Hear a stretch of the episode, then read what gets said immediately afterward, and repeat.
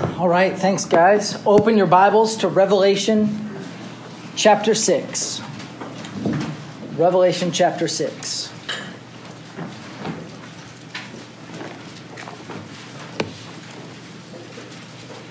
It's a valuable exercise for us to read through a passage like that because that's how initially Scripture was passed on within the church. In the early church, not everybody had a Bible that they brought. Rather, uh, they sat under the preaching and the teaching of the word. They heard the word read, which is why John writes, Blessed is he who reads this book, and blessed is everyone who hears this book and does what is written in it. In Revelation chapter 6, the tone of our study changes uh, rather, rather drastically. Um, as we've began this study, we, we've titled this uh, God Wins. That's the study of, of, of the book of Revelation. God Wins. Tonight, specifically, we are going to move into a section that is going to be the focal point for the rest of this book. Last week, we saw an introduction to the future events as we saw uh, the worship of God the Father and the worship of Jesus Christ, and we saw the scene in which the Lamb is worthy. That leads to the Lamb being worthy to open the seals of the book, and that book is the book of the judgment of God. Tonight, in Revelation chapter 6 and 7, we begin to see the unfolding of the judgment of God. Tonight, we see the unfolding of the judgment of God. You have heard uh, politicians make promises along the lines of the future being bright. The future is bright, they'll promise. If you elect me, if I am your leader, the future will be bright. The book of Revelation has a very different message. In the book of Revelation, the future is not bright. In fact, it's the farthest thing. It is a dismal message that we are going to see tonight and, and for several weeks as we continue through this book. So, what we're going to title this tonight is The Future is Dark. The future is dark. Revelation chapter 6 and 7 begin to show us that the world is not in the process of getting better. Rather, the opposite of true is true. Things are going to get much, much worse. The future is not initially bright, the future is very, very dark. And what we know of the book of Revelation from our previous studies is that this message of, of the darkness of the future of the world is meant to drive believers and those who, who claim to know Christ. It's meant to drive them to the church and to love one another. And it's meant to drive them to repentance and to faithfulness in the midst of trial. The pain and the suffering that is coming as God pours his judgment out on the world is meant to produce faithfulness and repentance in us. Well, we are now walking into the most the most difficult interpretational part of the book of Revelation, and that is chapter six, all the way through um, all the way through the end of the book. The, the beginning of this book is generally considered to be a little bit easier from an interpretational standpoint. This is where stuff, you picked up on it tonight, this is where stuff starts getting crazy. Like, stuff really starts going down in Revelation chapter 6. The question that we have to ask is what on earth just happened in the text that we just read? I mean, there's all sorts of stuff that's going on, right? There's these four horsemen of the apocalypse, and, and, these horsemen are coming out, and they got riders, and there's death and Hades, and, and there's war, and there's this conqueror, and, and we see these 144,000 people being chosen. We got these groups of people in heaven that are worshiping God. We're back in the worship of God scene. What on earth is happening?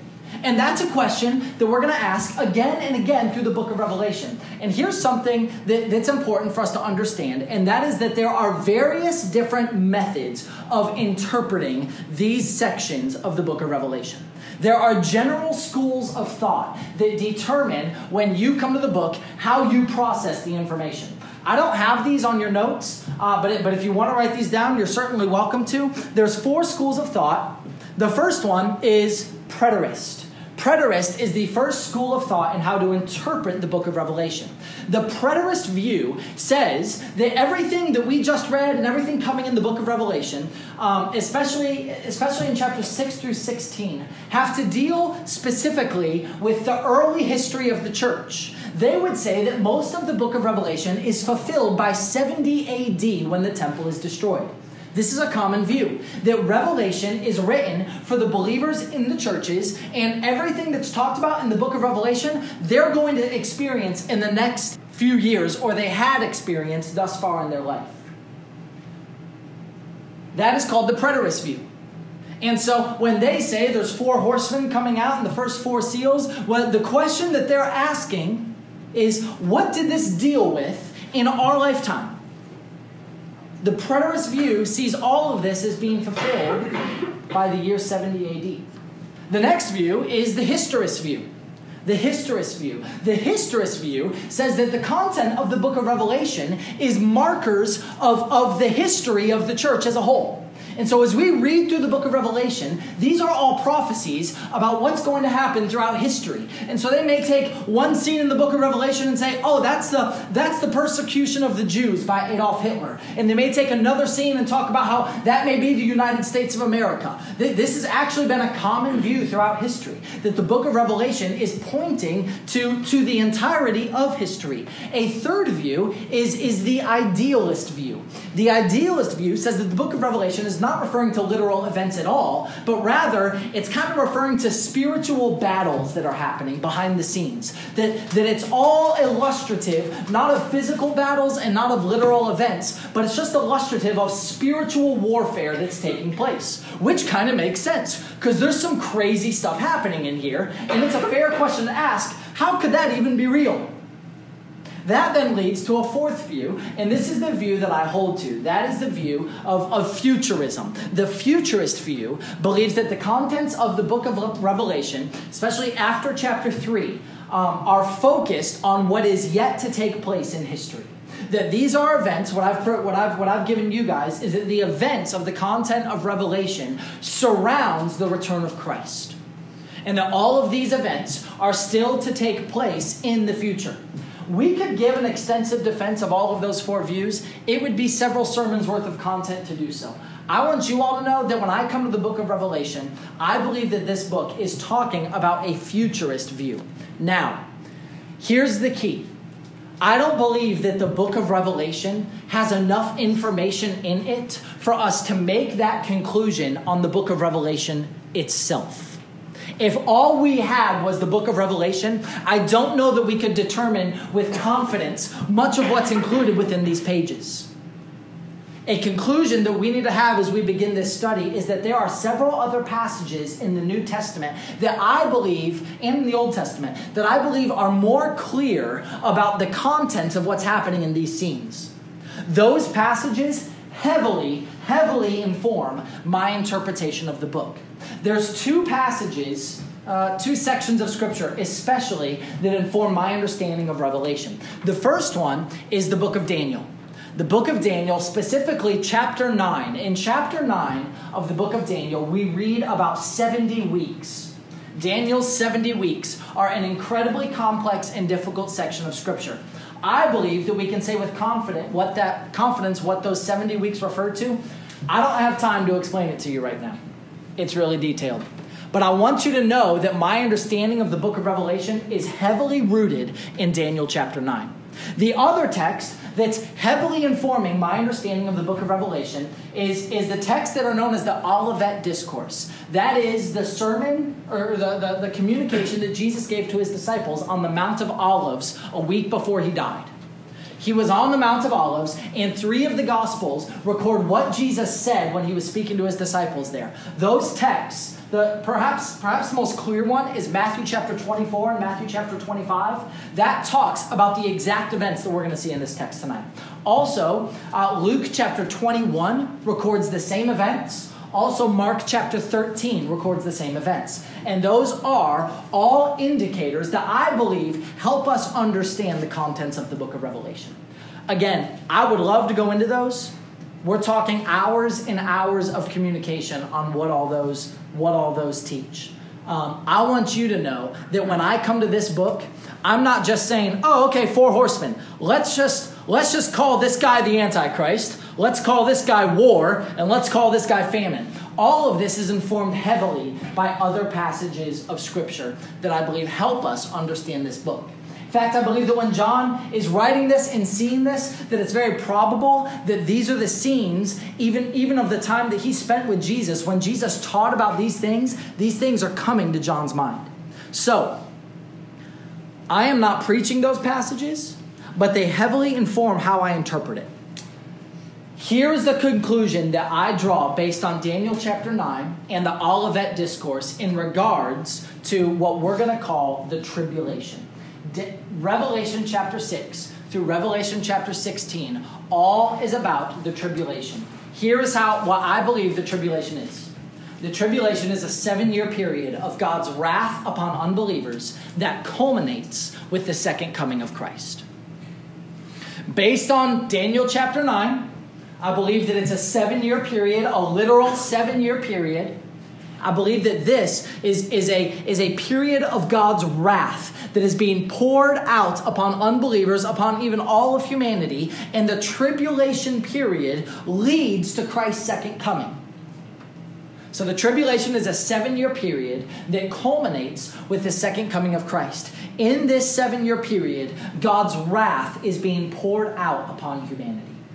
Now, what is the purpose of the, of the tribulation? Why does the tribulation exist? This is really important for our understanding of the book of as a whole.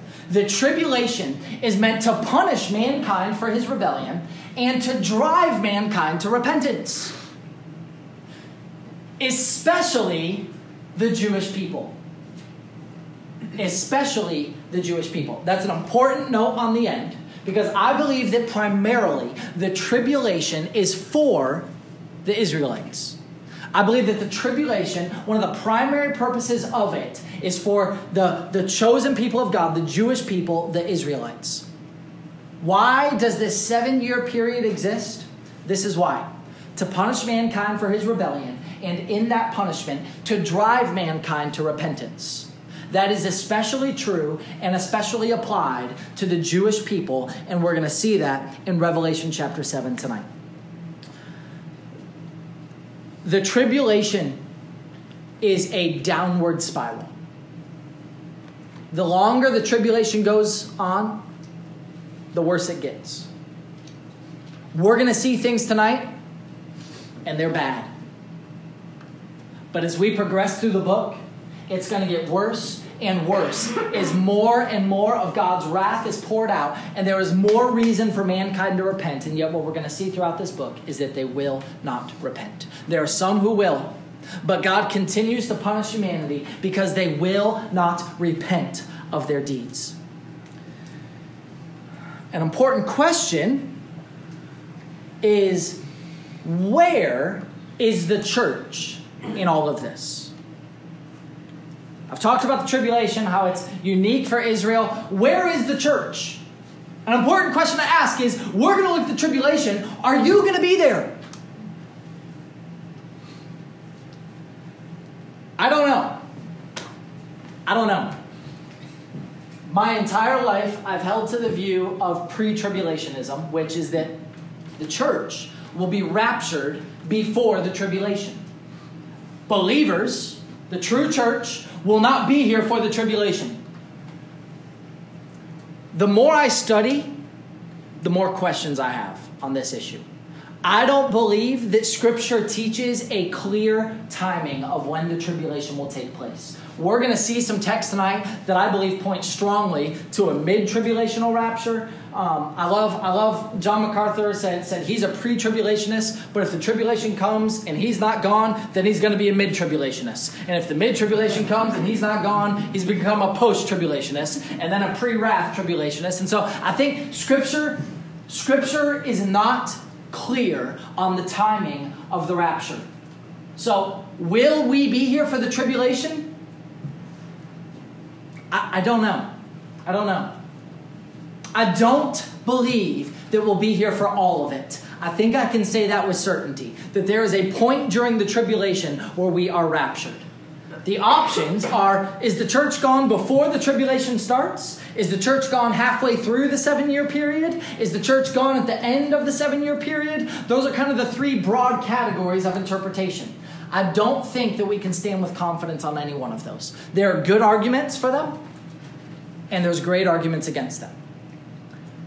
What's important, I believe, is that the book of Revelation is a book about the end times. And you know what the book of Revelation has to say about the rapture? Almost nothing. I think that that's insightful for us. When we're talking about the end times, it's not within the desire of Jesus, it, not, not in, the, in, the, in the mind of John to talk about the rapture. So I think it's a mistake for us to get stuck and make it a dogmatic issue on when exactly the church is raptured, when the church is taken to heaven. I think what we need to look at is what happens in the book of Revelation and say, oh snap, I want to be on God's side.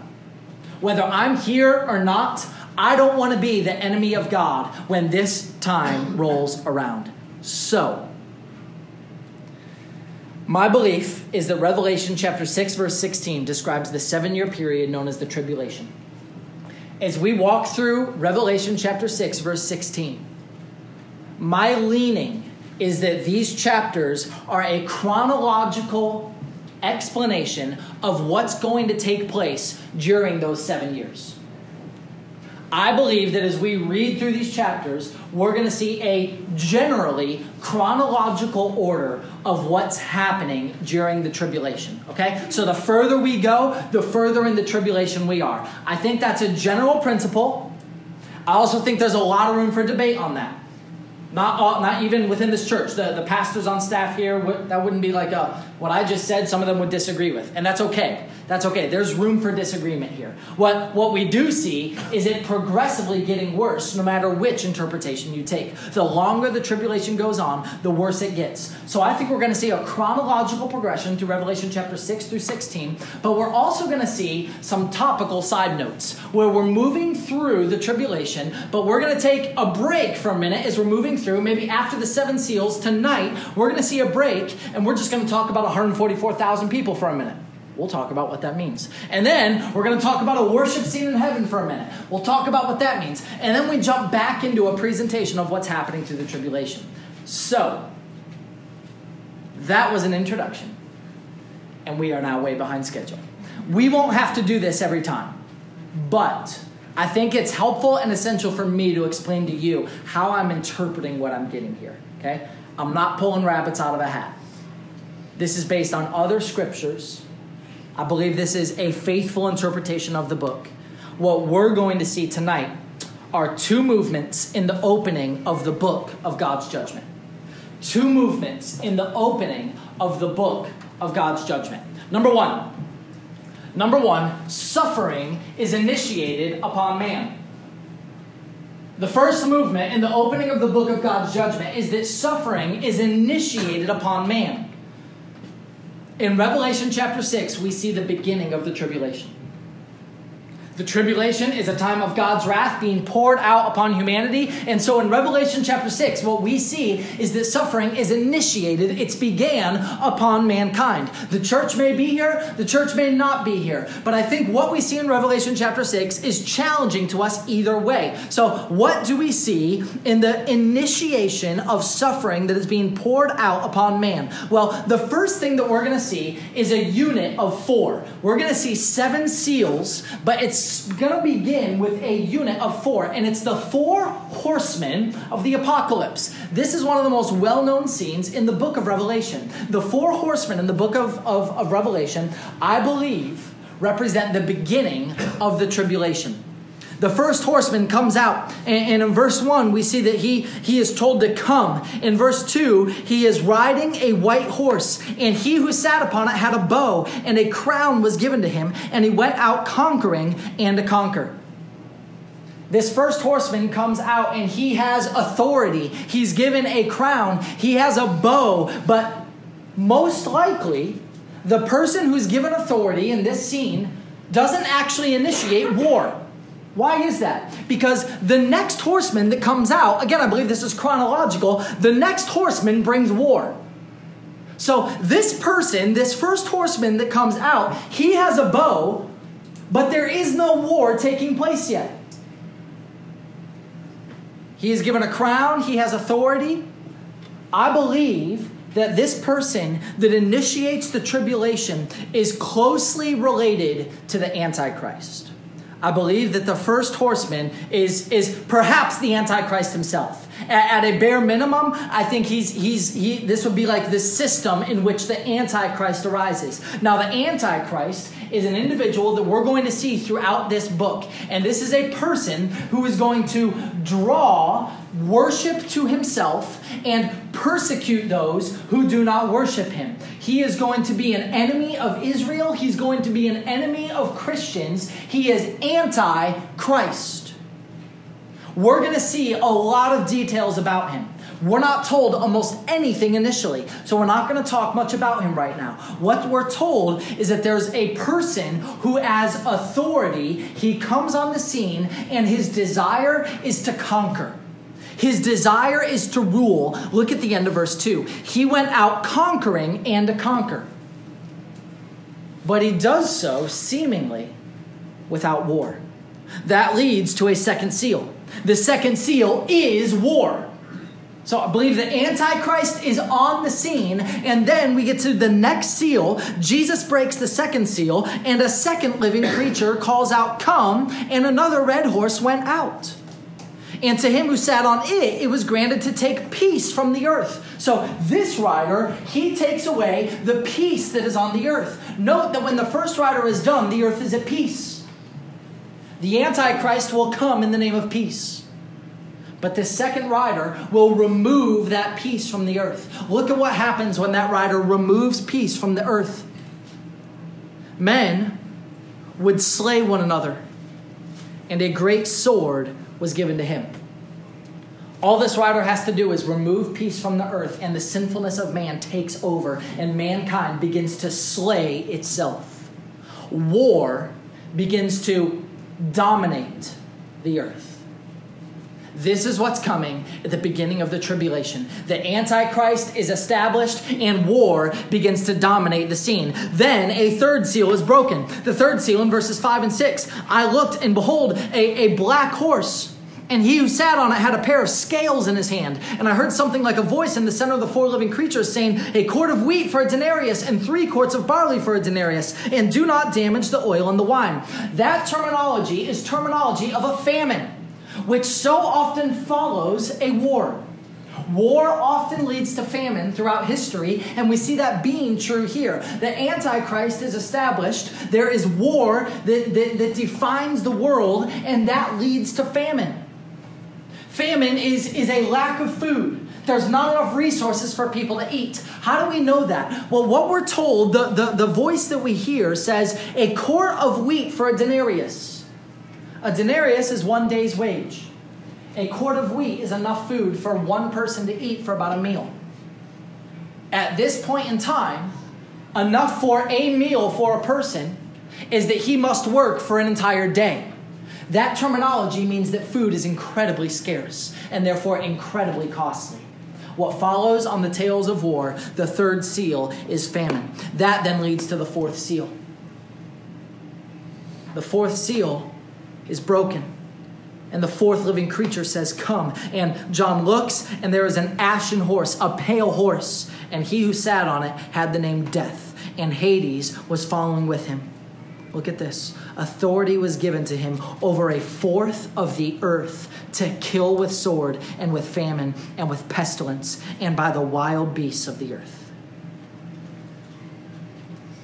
The Antichrist is established, war takes over the earth, famine takes over the earth, and then death, unlike ever before in the history of the world, appears on the scene. Death is personified here. He's riding on this horse, and he has the power to wipe out a quarter of the population. The way that he is given to do this is through the sword, that is war, through famine, which is already on the scene, through pestilence, that's like sickness and disease, and get this, by wild beasts. Death appears on the scene as the fourth seal, and he just starts killing people.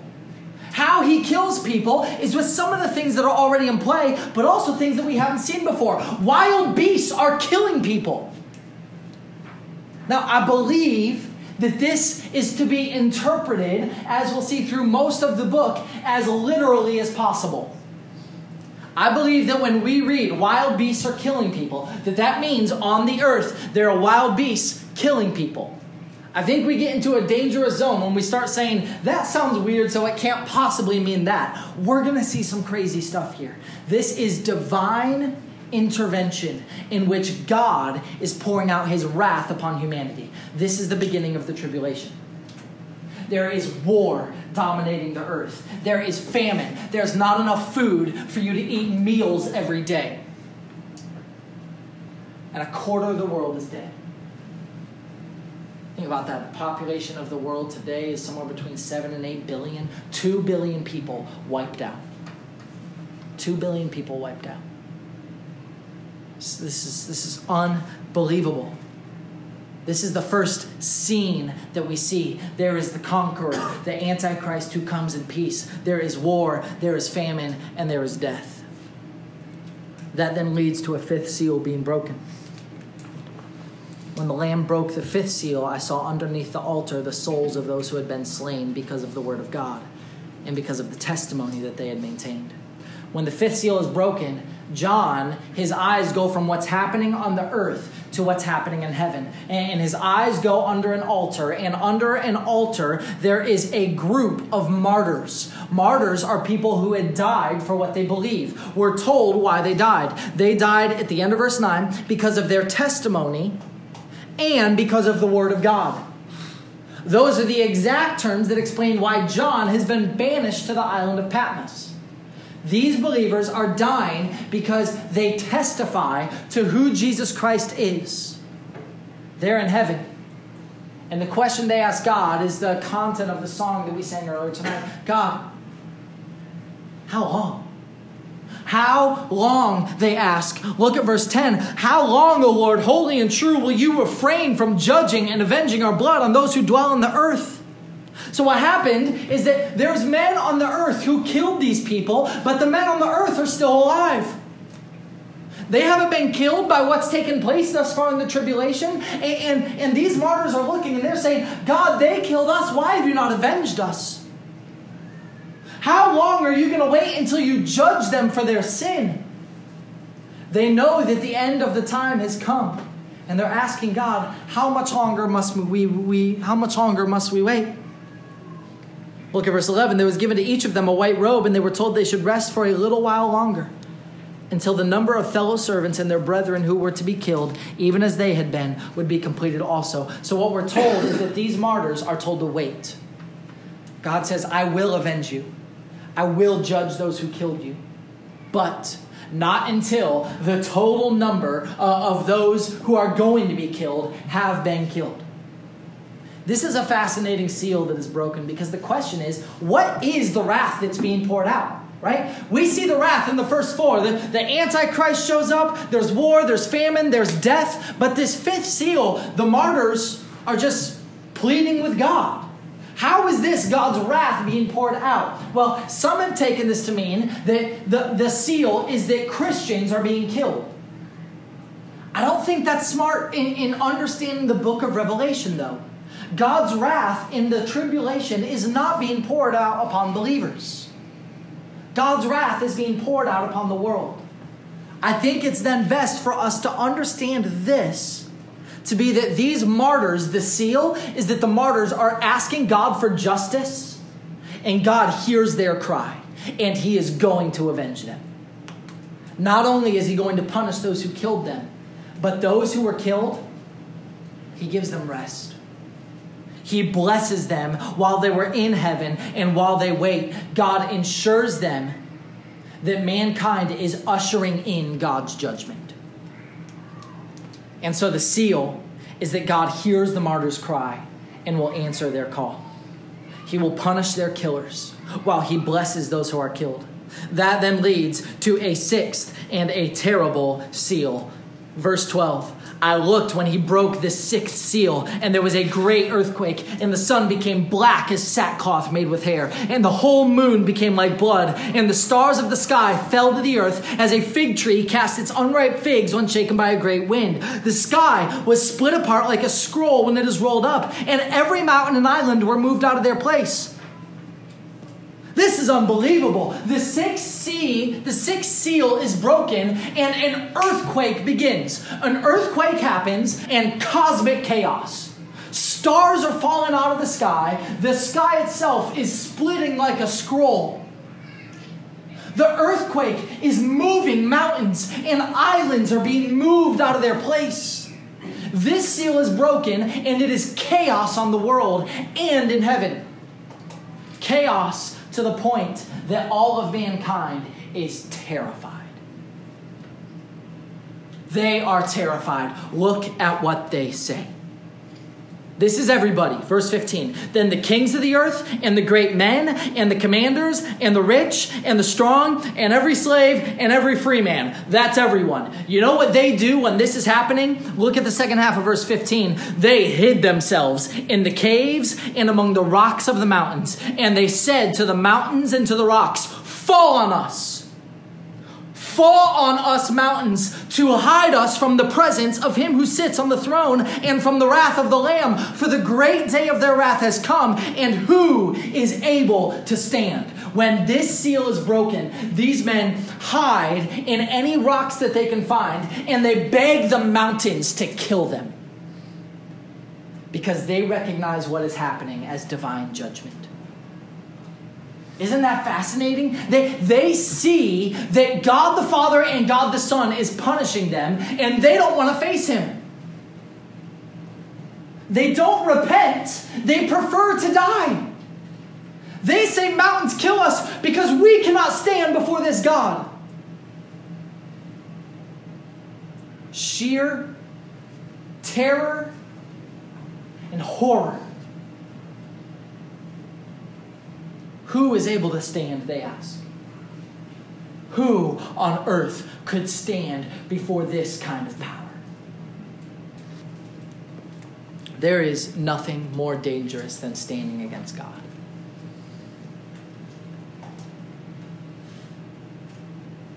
There is nothing more dangerous than standing against God. Students, I, I don't know. I don't know if the church is going to be here or not. What I do know is that when this is happening, you want to be on God's side.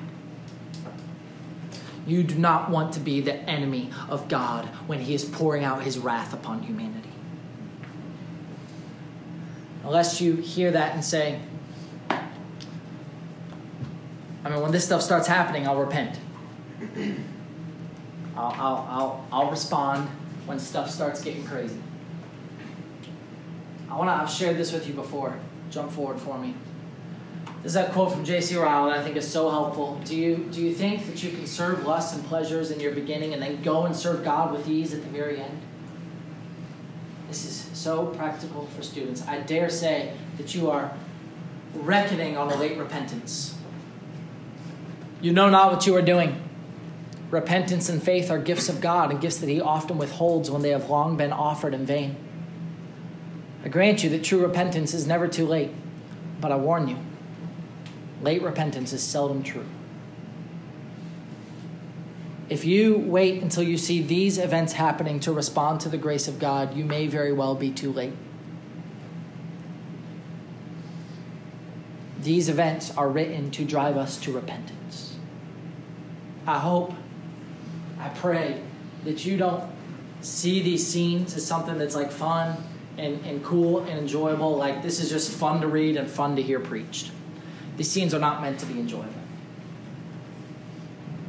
These scenes are meant to strike horror. These scenes are meant to bring terror to those who hear them. These scenes are meant to be terrifying. That those who hear this and read this say, Oh my, what a God! Who would dare stand against him? When he pours out his wrath, there is no man that can stand. There is death, and there is pain, and there is suffering, and there is terror. These scenes are meant to scare us. When this happens, you don't want to be against God. Okay, quickly. That is a scene of the suffering initiated upon man. That is the beginning of the tribulation. I believe that that earthquake is a marker of the second half of the tribulation. I believe in the scene that we just covered, we covered the first half of the six year period.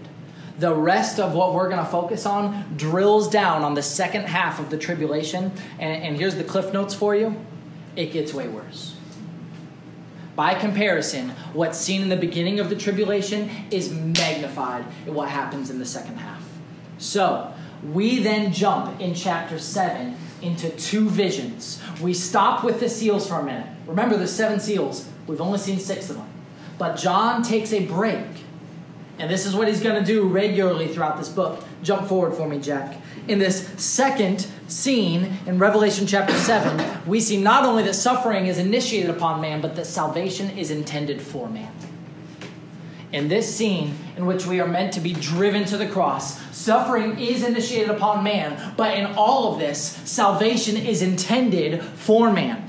Now, there's two scenes that we see here. The first one is a scene of 144,000 individuals. We're, we're, we're told in the beginning of chapter 7 that there's a break that the four angels on the four corners of the earth hold back the winds so that, so that nothing destructive happens. There's a break in the destruction. All of these seals are being opened and all of these terrifying events are taking place, but then we stop. And John is taken to see 144,000 individuals that are sealed. They are sealed by God. We're told in verse 3 Do not harm the earth or the sea or the trees until we have sealed the bondservants of our God on their foreheads.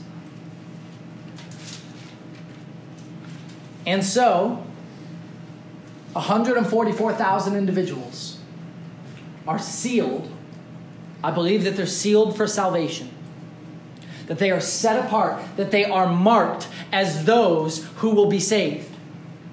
Now, we're told about the ethnicity of these people, and it's so important to our understanding of the book of Revelation and specifically the tribulation. These 144,000 people aren't from all different tribes and tongues and nations. These 144,000 people are Jewish.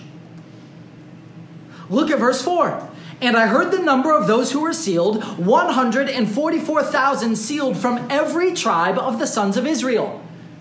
And you heard Mark read through it 12,000 from this tribe, 12,000 from this tribe, 12,000 from this tribe. Now, I think, again, the best approach is to interpret this as literally as possible. I think there's probably going to be 144,000 Jews that are set aside, that are marked, that God will seal, that God will save. This, I believe, is a primary purpose of the book of, of the book of Revelation and specifically the tribulation. That through the tribulation, God is going to draw his people Israel back to himself. In Jeremiah chapter 30, we're told about the time of Israel's trouble that will lead to Israel's repentance. Jacob's trouble and Jacob's repentance.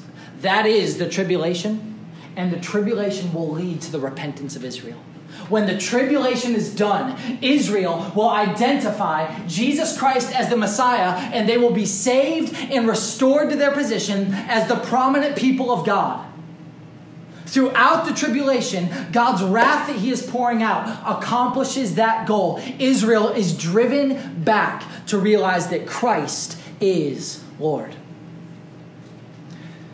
We're told of a second scene, and I believe that it's different a multitude of martyrs enjoy God. 144,000 Jews are sealed by God, and then this scene closes with a multitude of martyrs enjoying God. So, what we're told of next carries us through the end of this chapter. In verse 9, we're told that he looks, and behold, there's a multitude that no one could count Every nation, every tribe, every people, and every tongue is standing before the throne, before the Lamb. They're clothed in white robes, and palm branches were in their hand. They start singing a song Salvation belongs to our God. Our God is the one who saves.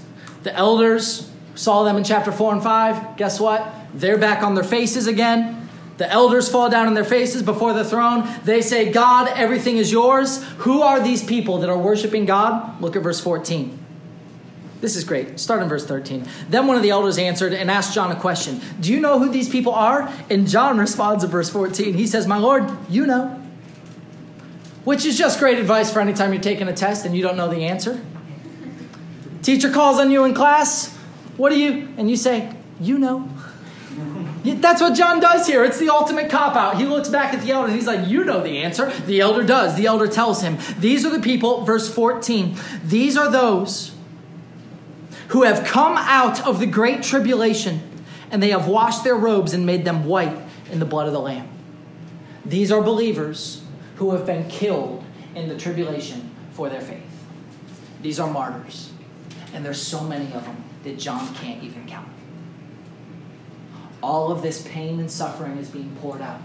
The martyrs are asking God, how much longer? And there's more and more people dying for Christ. But here's what I want you to know as God's wrath is being poured out, the gospel is still going forth, and people are believing. They're believing and they're getting killed, and more believing. In the time of the tribulation, it is difficult to remain alive as a Christian.